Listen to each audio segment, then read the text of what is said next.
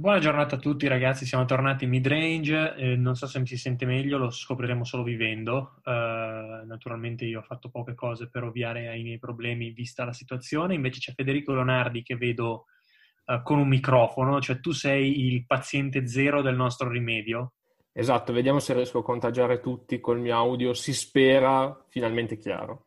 Esatto, vediamo se il microfono funziona, in tal caso lo compreremo tutti e e vedremo di migliorare l'audio in questo senso. Saluto anche gli altri, Alessandro Carrata live from, non mi ricordo già più, Mola di Bari.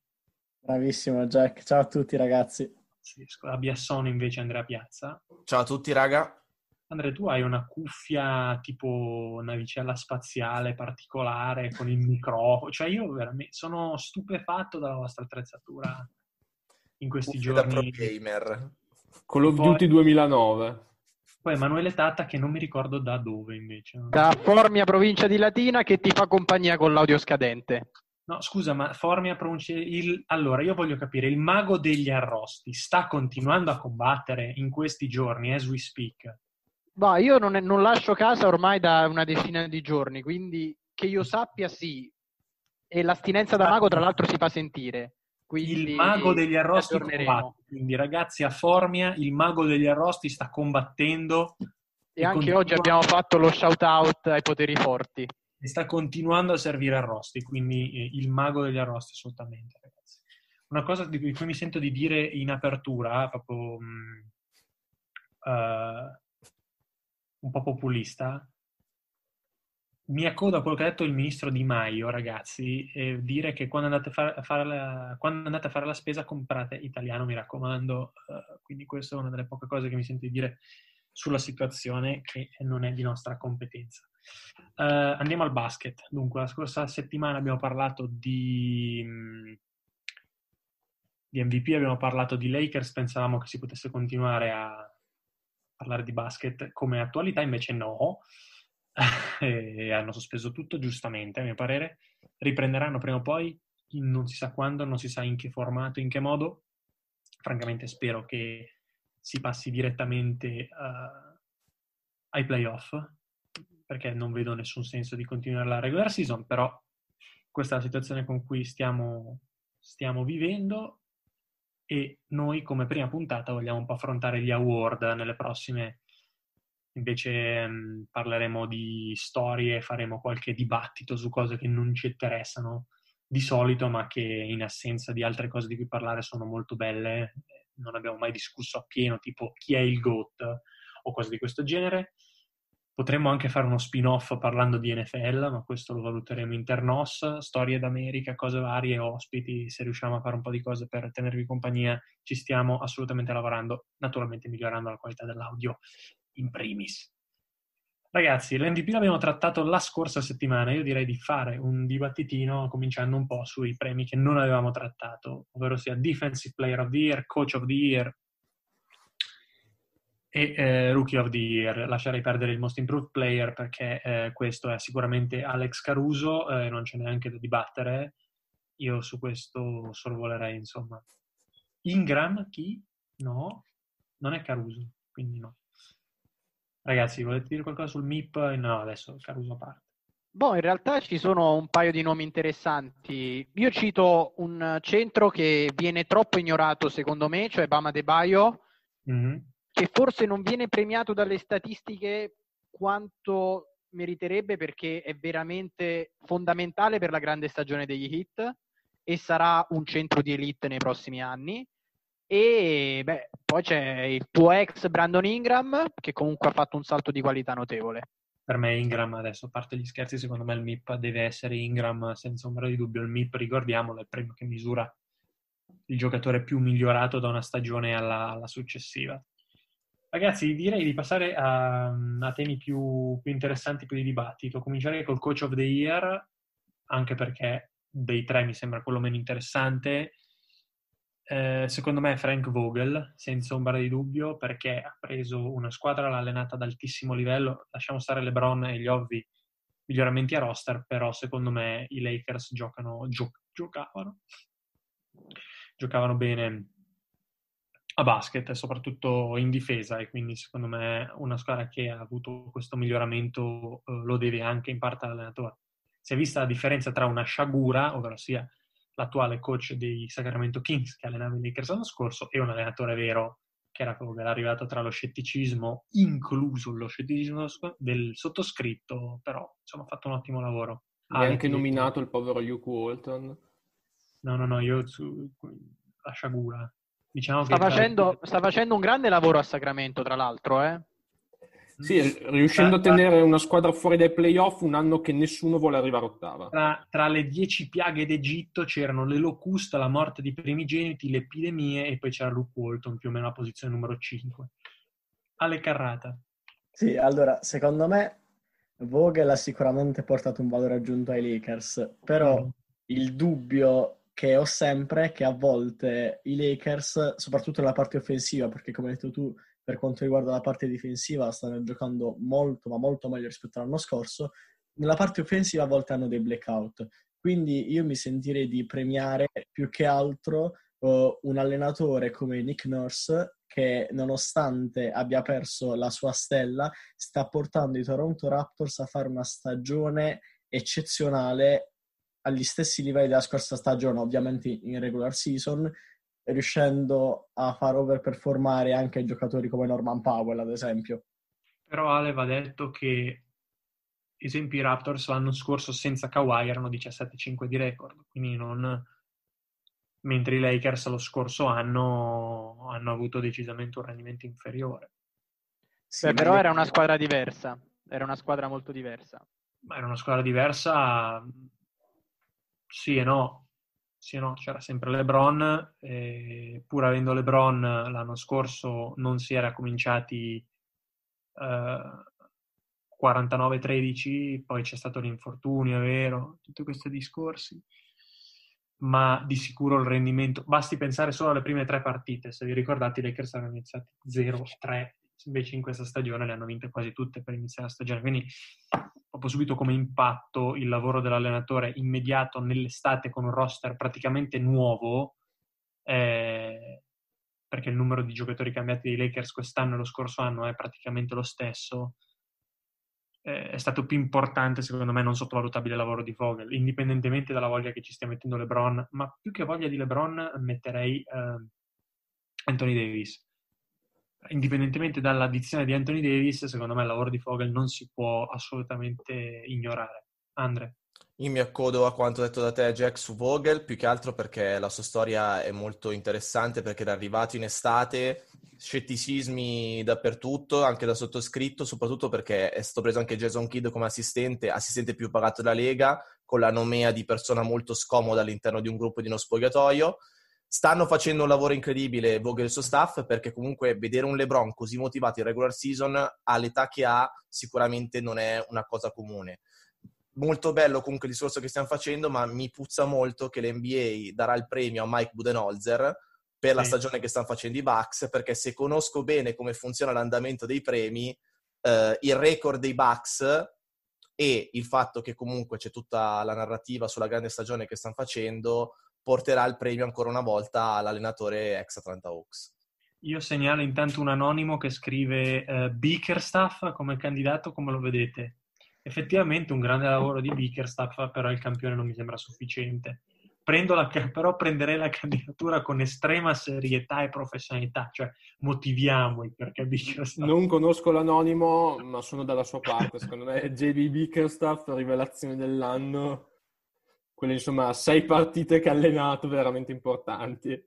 Era tanto tempo che i Cavs non perdevano così tante partite comunque, stavano senza perdere così tante partite, scusatemi, quindi secondo me l'allenatore c'entra. Sì, che le perdevano così tante era dall'anno scorso, quindi insomma... Sì. Un mago, un vero mago, Bickerstaff.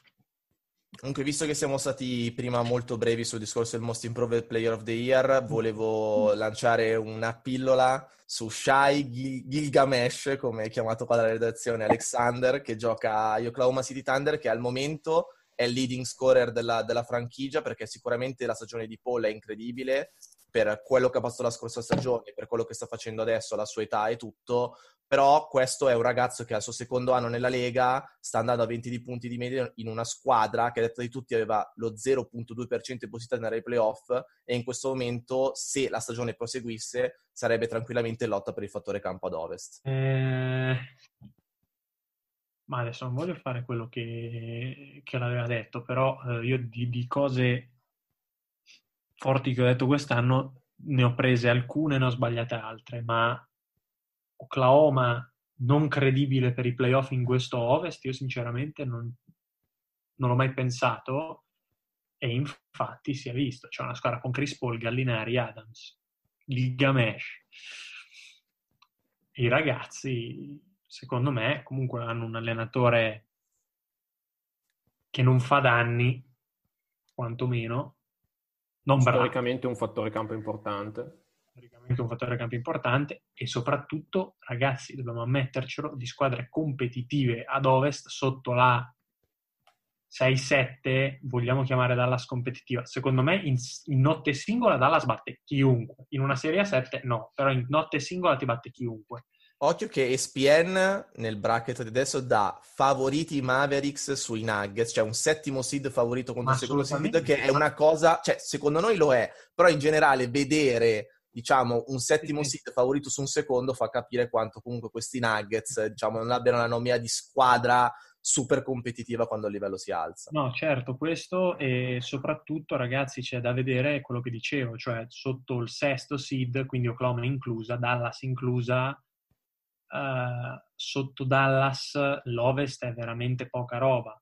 Poi ne parleremo anche nella lotta Rookie of the Year, però se negli anni scorso, scorsi l'Ovest andava a 10 squadre e 10 squadre che ti potevano strappare una partita, due al primo seed. Eh, lasciamo perdere i tre anni di Warriors fuori dal normale, però mi ricordo anche solo all'inizio del decennio scorso i Memphis Grizzlies da ottavi hanno buttato fuori gli Spurs eh, che dovevano tornare alle finals, che poi hanno vinto il titolo due anni dopo, tra, o l'anno dopo due anni dopo, tra l'altro.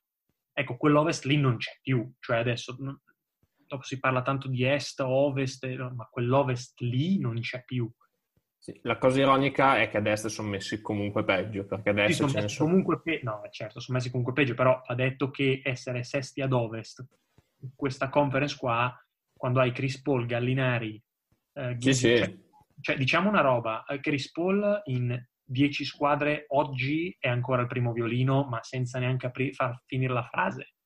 No, eh, più che altro fa segnare 20 punti a chiunque in questa... Cioè, Gallinari... premesso che Gallinari, Shai non sono chiunque. Gallinari... Però eleva parecchi giocatori in questa lega ancora. Gallinari è stato secondo violino barra primo per quasi tutta la stagione, lo, anzi per tutta la stagione l'anno scorso in una squadra che ha fatto i playoff ad ovest.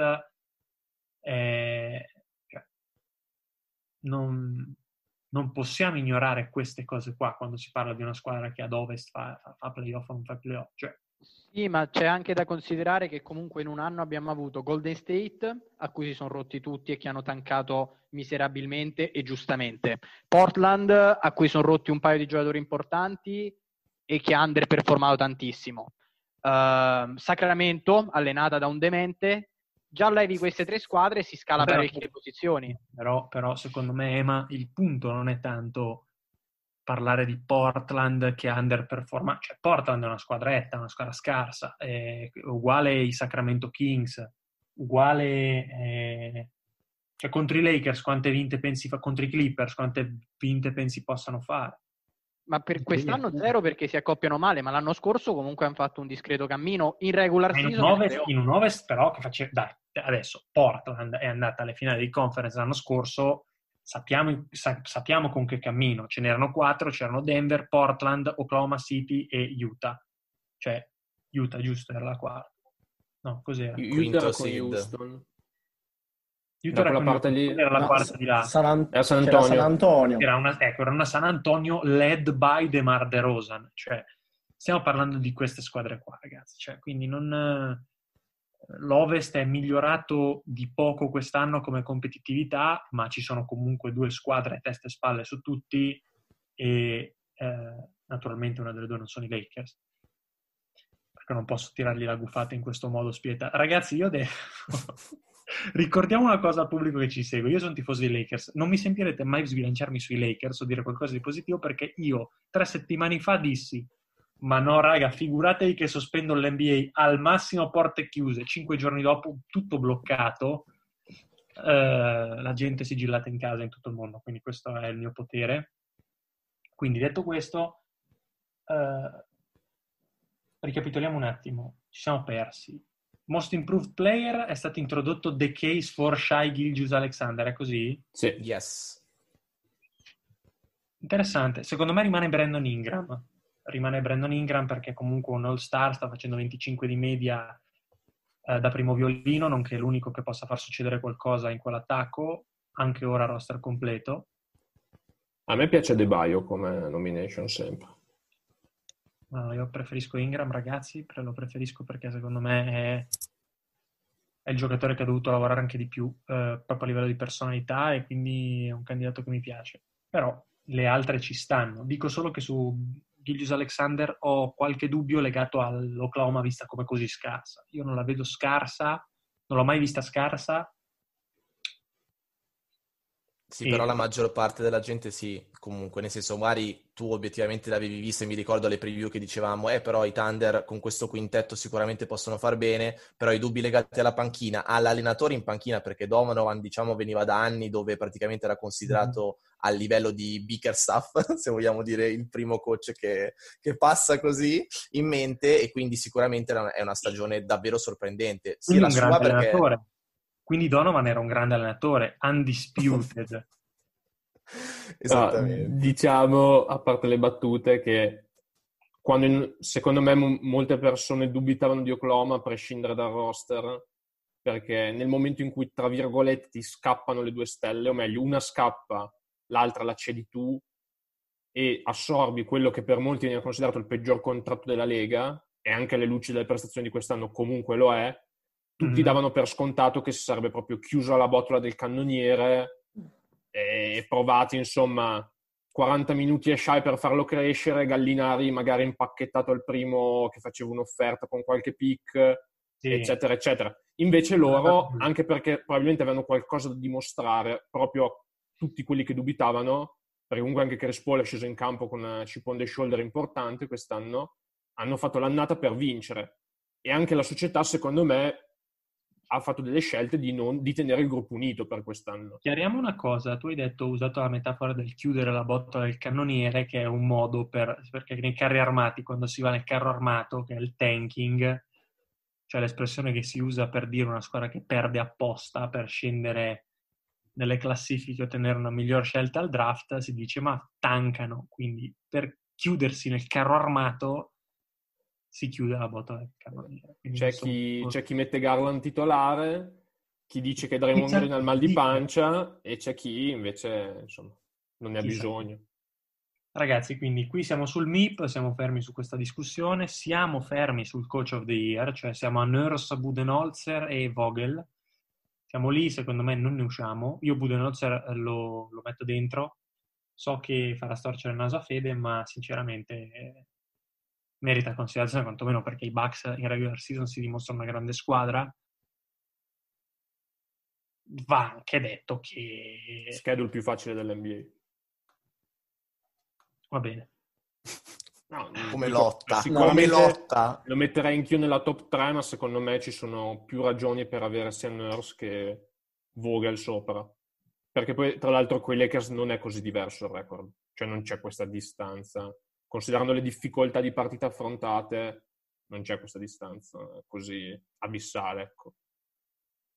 No, io per quanto riguarda Budenholzer vorrei dire che sono d'accordo con Fede sul fatto che questa stagione non sia all'altezza uh, dell'apporto di Vogel o di Nurse, però c'è da dire che Budenholzer questa stagione ha fatto molti aggiustamenti difensivi uh, nella tattica di Milwaukee e questo si vede soprattutto dalle prestazioni difensive di Antetokounmpo, che poi magari ne andremo a parlare per il Defensive Player of the Year, perché Antetokounmpo è passato dall'essere un difensore secondario del ferro ad essere il difensore principale della difesa di... Della, Infatti, Premetto che sarebbe Secondo me questi aggiustamenti al sistema di Milwaukee possono valere uh, una nomina per Budenholzer. Sì, sì, no. Infatti premetto che sarebbe stata la mia pick, diciamo, come defensive player, ecco. Ecco, questo ci dà un ponte ideale per il Defensive Player of the Year, che eh, è ancora una volta Caruso. Eh, non vedo motivi di, di, discussione, insomma, possiamo passare tranquillamente oltre e parlare di Rookie of the Year, che è Caruso, eh, per una regola strana che vede i pelati come possibili Rookie of the Year. Indipend- indipendentemente dal fatto che non siano rookie. E quindi grazie per averci ascoltato. Noi torniamo la settimana prossima. Va bene, Defensive Player of the Year. Gobert è la mia pick. Sto scherzando, eh. Con la grande come... difesa immunitaria poi. Come, come, come, usa le mani lui eh, per... per disturbare, per disturbare... Ha bloccato tutto tranne che il virus, Gobert. Quest'anno. No, a parte le battute, secondo me Yannis. Yannis, eh, onestamente, è stata una, un'arma difensiva, quello che proprio gli americani definiscono un weapon, che secondo me in questa lega, in questo momento, non ha senso. Cioè... L'impatto difensivo di Yannis è una cosa che secondo me si è vista pochi, poche volte nella storia di questa lega. La sua capacità di cambiare totalmente l'assetto e l'efficienza in quel reparto lì per me rende questa discussione semplice perché è lui il difensore dell'anno sotto tutti i punti di vista. Sì, tra l'altro coprendo diciamo a turno due difensori mediocri che ha in quintetto, perché mediamente i Bucks hanno almeno due difensori mediocri sempre in quintetto che poi magari gli allargano il campo, eccetera, eccetera, e Yannis letteralmente li nasconde da solo. Sì, ma anche per dare un po' di numeri, uh, Giannis in questa stagione tiene ogni avversario con il 41% dal campo di percentuali e nel 99 percentile per quanto riguarda il rating difensivo e il suo defensive win share è pari a 4,8. Sta, fa- sta, avendo dei numeri difensivi pazzeschi. L'unica cosa che è diminuita rispetto alla scorsa stagione sono le stoppate, ma questo come dicevo prima, è dovuto al fatto che è cambiata la sua dimensione difensiva. Dall'essere eh, un aiuto in fase difensiva è diventata l'arma principale di Budenholzer e questo sarà molto importante anche per quanto riguarderà eventuali playoff perché al momento Yannis può difendere su qualsiasi star avversaria ad est. Ma sì, infatti se i Bucks hanno qualche speranza in post-season passa tutta dalla difesa. L'attacco che gira intorno a Yannis e Middleton mi sembra molto soft. Per quanto comunque mi piacerebbe vedere Gobert vincere per la terza volta consecutiva il Defensive Player of the Year, quest'anno purtroppo le sue statistiche individuali di squadra non sono elite come gli anni passati, cioè comunque tra i primi cinque difensori della Lega in qualsiasi statistica, però obiettivamente il fatto che la difesa di squadra di Utah sia calata, il fatto che Giannis stia facendo una stagione veramente storica dal punto di vista individuale nella sua metacampo, oltre che nella metacampo offensiva, fa sì che il premio sicuramente verrà dato eh, a un giocatore diverso. E vorrei sottolineare come non sia scontato che un esterno come Giannis vinca questo premio perché nella storia della Lega, da quando è iniziato il nuovo millennio, solamente Metta War Peace e Kawhi Leonard hanno vinto il premio di Defensive Player of the Year e erano, sono due giocatori che non sono dei centri, diciamo. È un premio dominato dai lunghi. E questo dovrebbe far capire l'eccezionalità della stagione di Yannis. Cioè, Giannis, eh... raga, adesso però intervengo un secondo. Se Yannis non è un lungo, che cos'è? Cioè, che ruolo fa? È una guardia? Non esistono più i ruoli nell'NBA eh, di oggi. Allora, allora dire 2, 13, Ragazzi, è 2,15, c'ha le braccia di 2,25, di... non è un lungo. In che ma per, per come gioca non lo è. Magari in difesa può a volte ma esserlo, ma per come gioca non lo è. In attacco. Cioè, in difesa quello lì è un lungo a casa mia. È un lungo freak della natura, ma è un lungo, un lungo che ti difende su chiunque. Allora, sì, ma... Diciamo più che altro che è non gioca nella posizione... Non gioca nella posizione di un lungo in difesa, però... Uh d'accordo con Jack, eh, c'è da dire anche che Yannis nei quintetti in cui non gioca con nessun eh, altro lungo in squadra i Bucks hanno un 89 di defensive rating. Capisco quello che dice Jack su Giannis, però obiettivamente se, si vede, se si vede giocare i Bucks non è un lungo nonostante l'altezza perché comunque non sta sotto canestro fermo come lo è un Gobert, perché comunque quel ruolo lì lo occupa sempre Brook Lopez perché ha i piedi troppo lenti per, per stare sul perimetro. Quindi è un difensore moderno perché praticamente durante una partita nei 48 minuti ti difende su 5 ruoli. Sì, quello che secondo me sia io che Jack volevamo dire è che però ha quegli attributi fisici.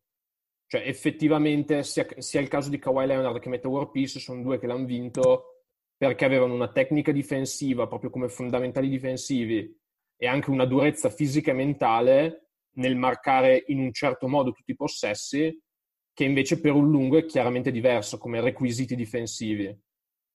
Quindi è quello il punto, che eh, lui ha, ha, un toolset, diciamo, fisico eh. che lo aiuta a quel livello lì. Poi chiaramente non gioca, non gioca come lungo vero e proprio in nessuna delle due metacampo. Ha i piedi che si muovono come quelli di un'ala e tutto il resto. Però che la capacità lì, eh, ragazzi, non difendesse così, io sarei preoccupato. Cioè adesso va bene eccezionale, ma, ma è come dire un, gran, un, atleta senza senso di 2,15 con delle braccia di 2,25 non difende bene. In che senso non difende bene? Com'è possibile che non difenda Vabbè, bene? Jack, però non è facile comunque muoversi in quel modo, con quelle dimensioni, con quella coordinazione. Cioè, a quel punto saremmo tutti Antetokounmpo a quel punto Ball Ball, Tom Maker dovrebbero essere difensori dell'anno. Ma Loro quello non è, allora, il muoversi, la coordinazione che Antetokounmpo non sono cose che ha lavorato in palestra per anni eh, da eh, quando era bambino. Eh, sono talenti straordinari fare... della natura che gli hanno dato non so chi, ma i suoi genitori, ma eh, ragazzi, non prendiamoci in giro, quando c'è un giocatore con, quelle, con quei talenti lì, senza nulla togliere al giocatore straordinario che è Antetokounmpo, eh, chiariamoci, però essere sorpresi, cadere dal pero di fronte a un grande difensore mi sembra un pochettino esagerato, posto che probabilmente è lui il defensive player of the year, stranamente non Arden, anche se mi viene detto che sia migliorato come difensore. Però ecco, ehm, Antetokounmpo non fosse un difensore di questo tipo o, o appena sotto, eh, per me sarebbe un fallimento. No. Cioè, non, non, voglio neanche banalizzare troppo, però, eh, ragazzi, è come dire, non lo so, è come dire Durant non, non riesce ad essere un grande attaccante. Cioè, eh, con quel corpo lì, come fai a non essere un grande attaccante? Cioè, dopo un po' il talento c'è, perché c'è. Se non sei un grande attaccante o non sei un grande difensore con quel fisico lì, vuol dire che non ci hai lavorato, punto. Io non sono d'accordo con quello che dice Jack, più che altro per il fatto che non è una cosa scontata, a prescindere dal fatto che quei, quelle tools le abbia date madre natura, genitori, eccetera, Voglio il fatto che lui in regular season stia difendendo in quel modo nonostante sia una prima opzione offensiva da 28 punti di media partita. Cioè, è come chiedere a un Durant ipoteticamente ai Milwaukee Bucks di avere quell'impatto nelle due metacampo tutte le partite di una regular season con quel record. È quello che fa balzare agli occhi il fatto che Gianni stia facendo una stagione straordinaria, non che ipoteticamente lui non potesse difendere a quel livello. Vabbè, su quello non c'è dubbio, chiaramente. Però è anche il motivo per il quale nella puntata scorsa dicevo che i suoi numeri non sono adattabili per 36. Perché lui gioca comunque 30 minuti e se ne giocasse 40 come dovrà fare i playoff, dubito riesca a mantenere anche quell'intensità difensiva. Chiaramente la stagione dei Bucks gli sta permettendo, è nel suo prime fisico, è nel pieno della sua carriera, probabilmente non starà mai bene fisicamente come sta adesso, perché sono es- proprio gli anni migliori, e quindi ci riesce. Ed è un freak incredibile, ci avrà lavorato tantissimo, perché comunque si vede che è un giocatore che non ha l'attitudine banalmente di un Embiid, che ha quei 5-6 kg di più, eccetera, eccetera, è un approccio mentale anche diverso banalmente da un Towns, che è un giocatore che come doti di madre natura probabilmente sullo stesso livello, come doti mentali di lavoro Towns no. come lo stiamo valutando però? Fede, come lo valutiamo Towns? No, esatto, infatti io, io volevo fare quel parallelismo lì, ho detto Towns basta. Il, for- il forte criticismo che c'è su Towns è che eh, lui avrebbe tutti i tool, cioè Towns cattivo difensore è diverso da Trey Young cattivo difensore. Eh, eccoci. Assurdo, anche se Trey Young è ancora un, un, difensore con un impatto ulteriormente più negativo, però parte già da una situazione di handicap importante. Olè. Towns, la gente si arrabbia così tanto con lui perché anche se lui fosse un difensore normale, ti incazzeresti, scusate il termine, perché ha tutti i tool per essere un, il difensore d'elite. Ha la velocità di piedi, ha, ha il fisico, ha la lunghezza, gli istinti. Gli istinti. Il problema è che banalmente gli manca qualcosa a livello di cui difensivo, perché comunque la difesa c'è una componente di tecnica e in più anche secondo me di componente mentale. Poi mi permetto anche di sottolineare un'altra cosa, cioè eh, siamo arrivati a un punto in cui talmente nessuno si fila la regular season, eh, e questo fa incazzare un po' di gente, che uno che difende si impegna adesso è visto come un eroe che, eh, che fa uno sport differente, che fa una cosa straordinaria. Ragazzi, cioè, è così da, da, poco tempo, cioè la gente non è che non difendeva, si pigliava passeggiate in regular season faceva load management, non è sempre stato così. Cioè adesso uno che difende è visto con modo straordinario, cioè per me il problema eh, non è dire Yannis eh, bene, difende, bene, con quel corpo lì il minimo, il problema è dire Arden non difende per otto mesi, va bene, tanto ci fa vincere le partite ai playoff, poi i playoff non ti fa niente, però eh, cioè, questi sono i problemi. È come dire LeBron, LeBron, eh sì, LeBron quando vuole difende. No, non, non ci sta, non esiste.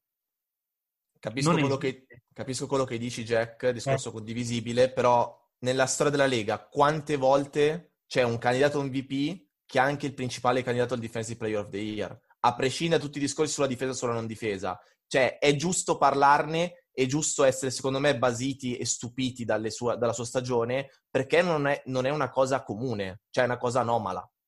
Io su questo sono d'accordo, però se ti ricordi, eh, mi viene in mente una volta che guardavo una telecronaca di Chicago Bulls Oklahoma City Thunder, mi ricordo, l'anno in cui Derrick Rose vinse l'MVP 2010, no? O 2011, 2011 forse. E mi ricordo che tranquillo rimase colpito da come Rose difendeva, nonostante fosse certo praticamente l'MVP, sai, si parla di quei premi praticamente già assegnati più o meno a furor di popolo, no? nonostante i numeri di Rose, lo sappiamo, non erano migliori di quelli di Paul, di LeBron quell'anno, insomma uno degli MVP più dibattuti di sempre. Comunque, per qualche motivo era già certo che avrebbe vinto l'MVP. E si stupivano di come difendesse. Quindi il, il connubio tra la difesa e l'MVP eh, non lo trovo così, così strano, così paradossale. Uh, basti pensare a Michael Jordan che ha vinto un paio di Defensive Player of the Year, essendo comunque indiscutibilmente il miglior attaccante della Lega in quegli anni. E il discorso è che adesso è diventato strano che un, di- che un giocatore con il fisico di Yannis non faccia segnare nessuno.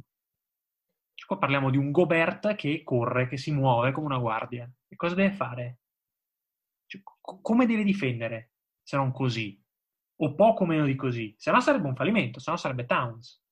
Per questo che voglio dire, non sto banalizzando, però sto dicendo, quando c'è dei tools del genere, devi sfruttarli, perché se non li sfrutti sei, sei fesso. Ma non è stupefacente oh. che Yannis sia il miglior difensore della Lega nonostante cioè, grazie a quelle leve. Ovviamente quel fisico ha una parte preponderante nelle sue abilità difensive e nella certo. stagione difensiva che sta facendo. Eh. Quello che stona è che Yannis sia la prima opzione in attacco della sua squadra, il primo motore immobile della sua squadra e oltre a questo regga tutto quanto su in difesa. Tu hai parlato di Jordan difensore dell'anno, Jordan il difensore dell'anno l'ha vinto nell'88, non ha vinto il titolo dopo, i Bulls non erano pronti a vincere il titolo quell'anno.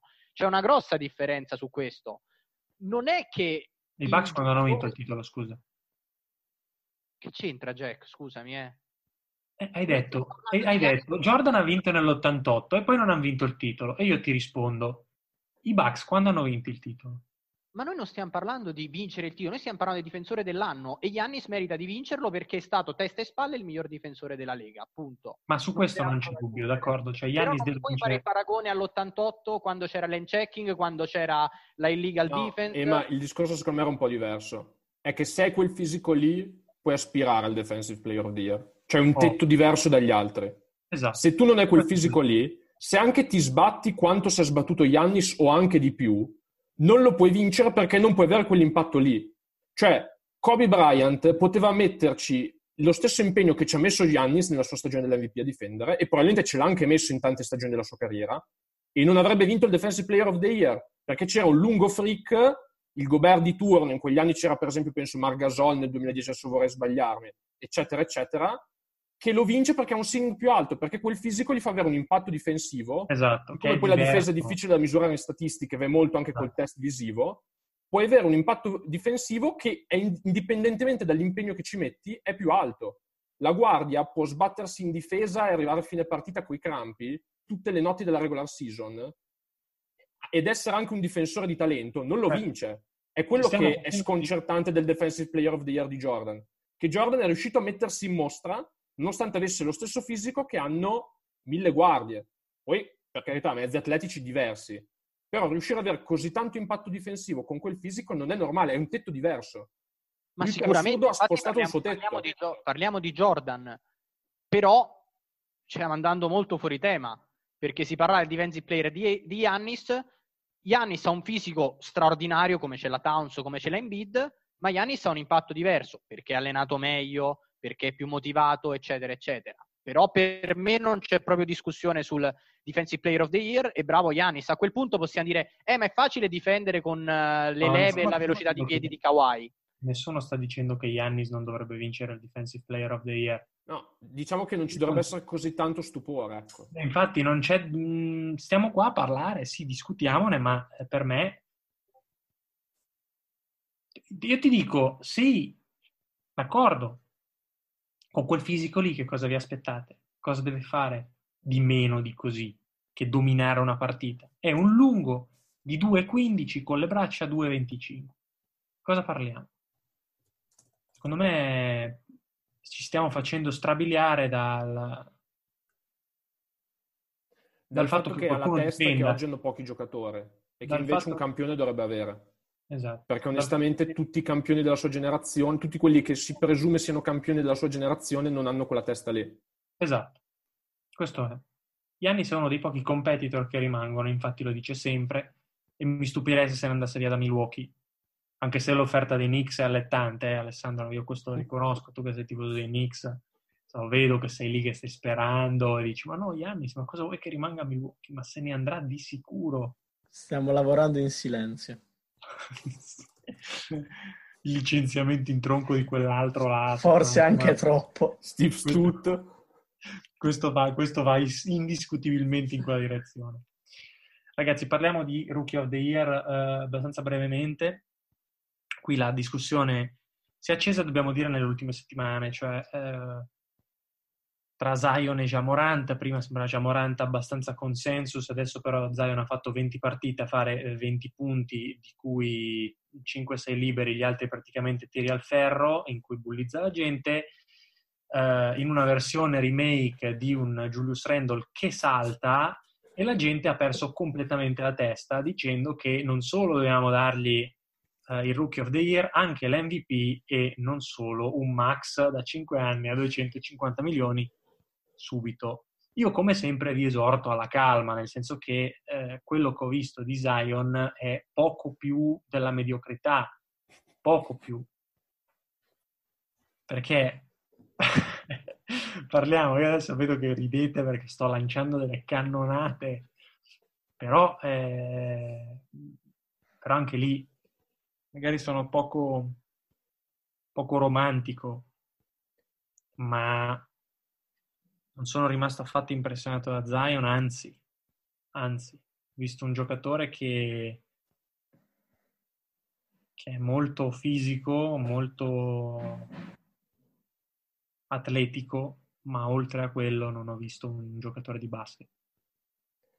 Chi se la sente di... Oh, posso lamentarmi? Zion? Io ho, ho, un appunto da farti.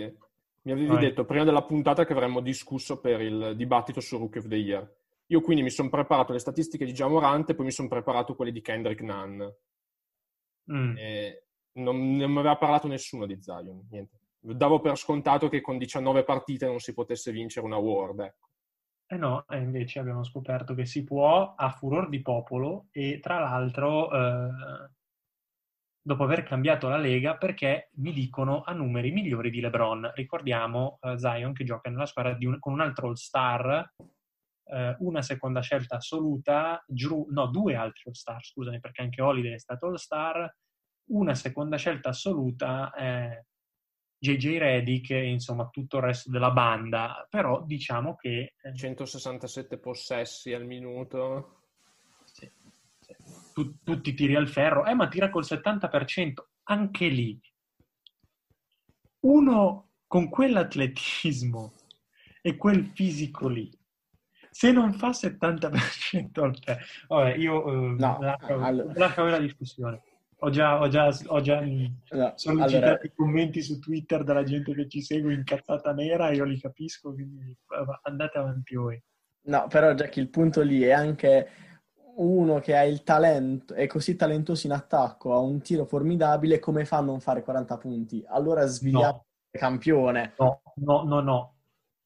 No, non banalizziamo l'ammontare di sforzo che ci vuole a fare 40 in NBA tirando da fuori con fare quello che fa Julius Randle saltando 20 cm in più.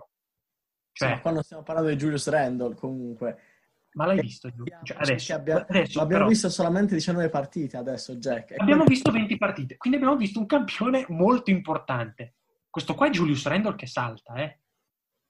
No, allora, un attimo... solo quasi Cioè, per me i paragoni, ragazzi, sono incredibili. Siamo 20 punti di media, Randall si era rotto la gamba, poverino, gioco da rookie, però appena avuto minuti significativi, continuità, Randall ha fatto 20 con 10 rimbalzi, Zion ne fa poco più, poco più di 7, poco meno di 7, siamo lì intorno.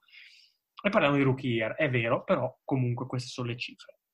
Percentuale del campo alta, vero, entrambi. Passatori nella media, parliamo di 3 assist di media per Zion, se non erro, circa 3,5 per Randall e parliamo di gente che tira solo con una mano e che non tira da fuori. Allora, io... i paragoni si sprecano. Volevo un attimo combattere per il povero Zion perché vedo che qua sta diventando uno show di Jack che giustamente ha le sue tesi, però non vedo nessuno che prova a rispondere a queste tesi. Diciamo che, a parte gli scherzi, non era scontato che Zion, con l'hype che aveva addosso, con l'infortunio che ha avuto inizio stagione, avesse un impatto così ottimo nelle prime partite della sua carriera NBA. Mm. Secondo me non è così facile, invece, per un lungo avere quelle statistiche nell'NBA di oggi, soprattutto se sei Zion che non ha ancora un tiro sviluppato, anche se ogni tanto si sta provando a tirare da fuori, perché è molto più facile, con l'accortezza che hanno le difese adesso, togliere un lungo nelle partite importanti dal campo per determinati minuti rispetto a togliere un esterno che con le spaziature che ci sono oggi, col campo largo che c'è oggi, è molto più facile che riesca a tirare libero da tre o comunque riesca a sfruttare molto meglio il suo jumper. Quindi Zion ha mostrato di avere uno skill set sicuramente molto sviluppato per essere un giocatore che comunque ha 20 anni e eh, i dubbi sul suo fisico sicuramente verranno trascinati lungo il corso di questi anni, però andare con queste cifre ottime, con l'impatto che ha avuto, perché sicuramente la sua squadra in attacco con lui gira molto meglio.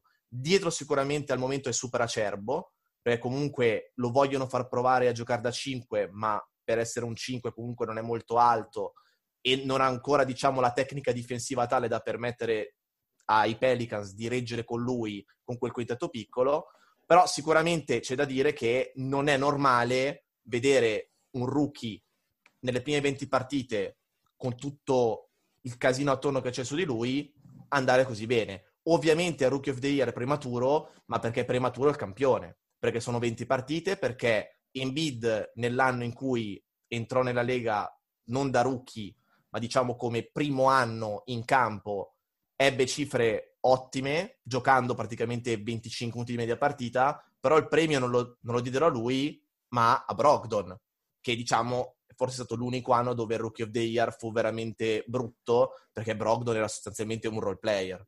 Quindi non lo vincerà Zion, forse, perché è il campione di partita riduttivo. Lo vincerà un'altra star assoluta, però. Ma sul fatto che Morant sia, for- sia, una star, sia fortissimo, non, nessuno lo mette in discussione. Sul fatto che quest'anno non ci sarà una discussione per i Rookie of the Year, lo stesso, perché come ha detto Andre, 20 partite non possono determinare un Rookie of the Year ma se Zion avesse giocato già da inizio stagione staremmo facendo discussione. Non ti dico che al momento Zion è sicuramente più forte di uh, Morant, ma almeno staremo parlando di qualcosa. E comunque ne parleremo nei prossimi anni, perché eh. continua a dire Zion non è un Randall che salta, perché io che mi sono dovuto sorbire Randall per questa stagione, ti posso assicurare che se l'unica, se l'unica differenza da Zion fosse che non salta, a me andrebbe benissimo. La posizione al draft. Così. Anche quella è un'altra differenza. Ragazzi, intanto vi devo lasciare perché ho una folla inferocita sotto casa, stanno tutti a un metro di distanza, ma sono in circa 6.000, con la canotta dei Pelicans e stanno chiedendo che io vada a confrontarmi con loro. Quindi penso di dovervi lasciare e vi saluto. Mi raccomando, tieni il metro di distanza con la folla in ferocità. Sì, diciamo che ehm, le asce e le accette si possono comunque lanciare, non c'è una previsione espressa nel decreto del Consiglio dei Ministri che proibisce il lancio di oggetti acuminati in direzione di un soggetto. Eh, quindi... Anche se, anche se, io cercherò di eh, insomma, indirizzare i soggetti verso un'interpretazione restrittiva delle norme sperando la clemenza. Quindi cosa c'è rimasto da discutere ancora di premi? È rimasto che qualcuno dica qualcosa per sostenere che Zion non sia un Randall che salta. Io volevo dire che Randall a New Orleans sembrava molto migliore di quello che è New York. questa, questa, è un'implicazione. No, nel senso che, cioè, no, io parlo, allora, a, New York, a New York sembra... Io ho sempre detto che Randall è un giocatore scandaloso per me. Secondo me no, Zion è un po' meglio di un Randall che salta, perché secondo me può essere una bella seconda opzione in una squadra molto forte. Io l'ho detto per sparare qualche cannonata, adesso non è un ah, Randall sì, sì, certo, salta. certo. Però secondo me Però... può essere una seconda opzione di un certo livello. Va detto anche per... Non voglio passare come sempre quello che lo critica, ma anche detto che onestamente ho superato di gran lunga le mie aspettative nella metacampo offensiva. In quella difensiva a me ha deluso tantissimo. Perché per le statistiche ad oggi una liability difensiva quando diciamo una grossa parte del suo upside su Jean Morant oltre all'atletismo era il fatto che lui secondo molti sarebbe stato potuto essere un difensore rivoluzionario in NBA ad oggi è una liability. Poi chiaramente sono 20 partite. Cioè, deve ragazzi, ancora capire il gioco NBA probabilmente i tool atletici fisici ce li ha. Però quello andrà valutato anche, anche quell'aspetto lì che molti davano per scontato perché di solito quei prospetti atletici lì, come anche il primo Anthony Davis, eh, si adattano molto più velocemente nella metacampo difensiva che in quella offensiva. Offensivamente mi ha sorpreso, lo ammetto, perché io non ero molto, ero abbastanza scettico, sul, almeno sul suo rookie year. Offensivamente mi ha sorpreso, quella squadra lì lo aiuta, perché ha tanto spazio, ha tanti, tanti buoni possessi che si può giocare come vuole giocarseli ma difensivamente bisogna valutarlo. Detto questo, difensivamente gli interi Pelicans fanno abbastanza, sono abbastanza inguardabili. Però... I Pelicans al momento sono la diciannovesima difesa della Lega, quindi è ovvio che deve essere valutato. Non ti sto dicendo che non abbia mancato molto in difesa in queste partite, quello sicuramente, però è anche da inquadrarlo nel contesto squadra. Sì, 19 non è neanche così disastroso, cioè insomma non è capitato a Cleveland, ecco.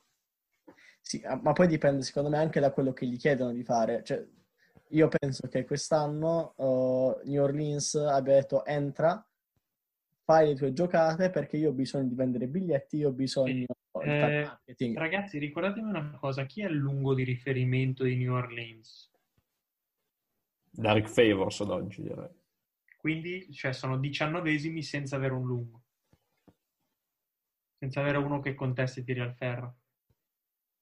Giusto? Ma infatti come personale difensivo potenzialmente quella squadra non è male. Il problema è che secondo me non gli interessa difendere per una questione proprio tecnica che parte da Gentry e arriva poi a quello che si vede in campo. Ricordiamoci che questa squadra metteva già Locafor a inizio stagione a chiudere le partite per larghi tratti. Quindi, per perderle sostanzialmente. Per perderle, esatto. E voglio anche dire, eh, se no la gente non capisce perché eh, su Zion, cioè, io non penso che Zion sia un giocatore scarso e non penso neanche che sia, di sicuro non penso che sia no LeBron James né questo talento generazionale straordinario di cui si parla. Quello che però mi basta è far capire quanto fosse assurdo dire Zion or bust, quando ci sono almeno altri un giocatore, forse due parlando di RJ Barrett, ma sicuramente un altro, che è già Morant, che quest'anno, secondo me, allo Zion che abbiamo visto, ha messo i piedi in testa alla grande, alla grande, come, come tutto, come tutto. Quindi io credo che più che su Zion, la mia battaglia, il mio discorso si concentri sull'hype che circonda questi giocatori qui. Com'era per Porzinghi, io mi ricordo l'anno da rookie, questo aveva fatto due dunk eh, da rimbalzo offensivo, la gente era impazzita, impazzita e adesso Porzinghi è un giocatore di buon livello, ma ai tempi si parlava di un misto tra Durante e Novitsky che difendeva come non ricordo. E comunque probabilmente non vale il suo contratto ad oggi. E, e sicuramente non vale il suo contratto. Cioè, ricordiamo, è un contratto da 200 milioni di euro, il massimo assoluto, cioè 4-5 anni di massimo assoluto. Non super massimo, ma massimo. Cioè, stiamo parlando di questa roba qua. Comunque, Quindi... una cosa poi dopo vi faccio continuare a parlare. Un altro motivo per cui... 50 minuti. Ah, Vai. ottimo. Comunque un altro motivo per cui le statistiche avanzate vanno sicuramente contestualizzate e l'high test conta, da quando Zion è entrato nella Lega, i Pelicans sono la seconda miglior difesa e il quarto miglior attacco, con una differenza canestri di tutto rispetto, nonostante Zion sia per tutte le metriche individuali un difensore sotto la media. Questo fa capire quanto potenziale ha lui dietro perché se lui comunque salisse i Pelicans sarebbero eh. una squadra davvero competitiva dietro e quanto comunque le statistiche vadano sempre messe in un determinato contesto. Andre, però quando è che i Pelicans hanno iniziato la playoff push? Non sarà che hanno iniziato a difendere e impegnarsi quando è tornato Zion? Sì e no, nel senso che ah. comunque avevano una mancanza a roster con il buco che lasciava Zion, perché comunque giocare con Favors e Melli o giocare con Melli e Zion e Favors e Zion è un'altra cosa. Pelicans che comunque ad oggi underperformance importante sulla stagione. Perché per come è andata la stagione, con i buchi di Portland, gli infortuni dei Warriors dovrebbero essere neanche ottavi, settimi. Sì, considerando il roster che hanno. Fatto, eh, sì, perché comunque Drew Holiday, Ingram, ah, ah. Favors senza anche considerare Zion, hanno comunque un roster, secondo me, almeno da settimo seed. Sì. Il loro valore. Sicuramente da ottavo. Come roster con Memphis non c'è paragone. Ragazzi, uh, direi che siamo in chiusura perché stiamo parlando da tantissimo. Uh, io vi ringrazio, ringrazio chi ci ha ascoltato, sperando di poter migliorare anche la qualità audio la prossima volta. E ci lavoriamo, vediamo quanto Amazon ci eh, consegnerà i microfoni, però ci stiamo lavorando. Prossima volta torneremo con qualcosa di nuovo per voi, magari già nel weekend, però stiamo organizzandoci sull'NCAA. Vi teniamo informati su Instagram. Ciao a tutti e non lo so, state in casa, mi raccomando. Bank of Clark County is making it easy to give to local charities. We're featuring a different one at each of our Bank of Clark County locations. To find out how you can support their good work, Visit our website at www.bankofclark.bank or follow us on our social media channels and the hashtag GiveWithBOCC. Bank of Clark County. Member FDIC.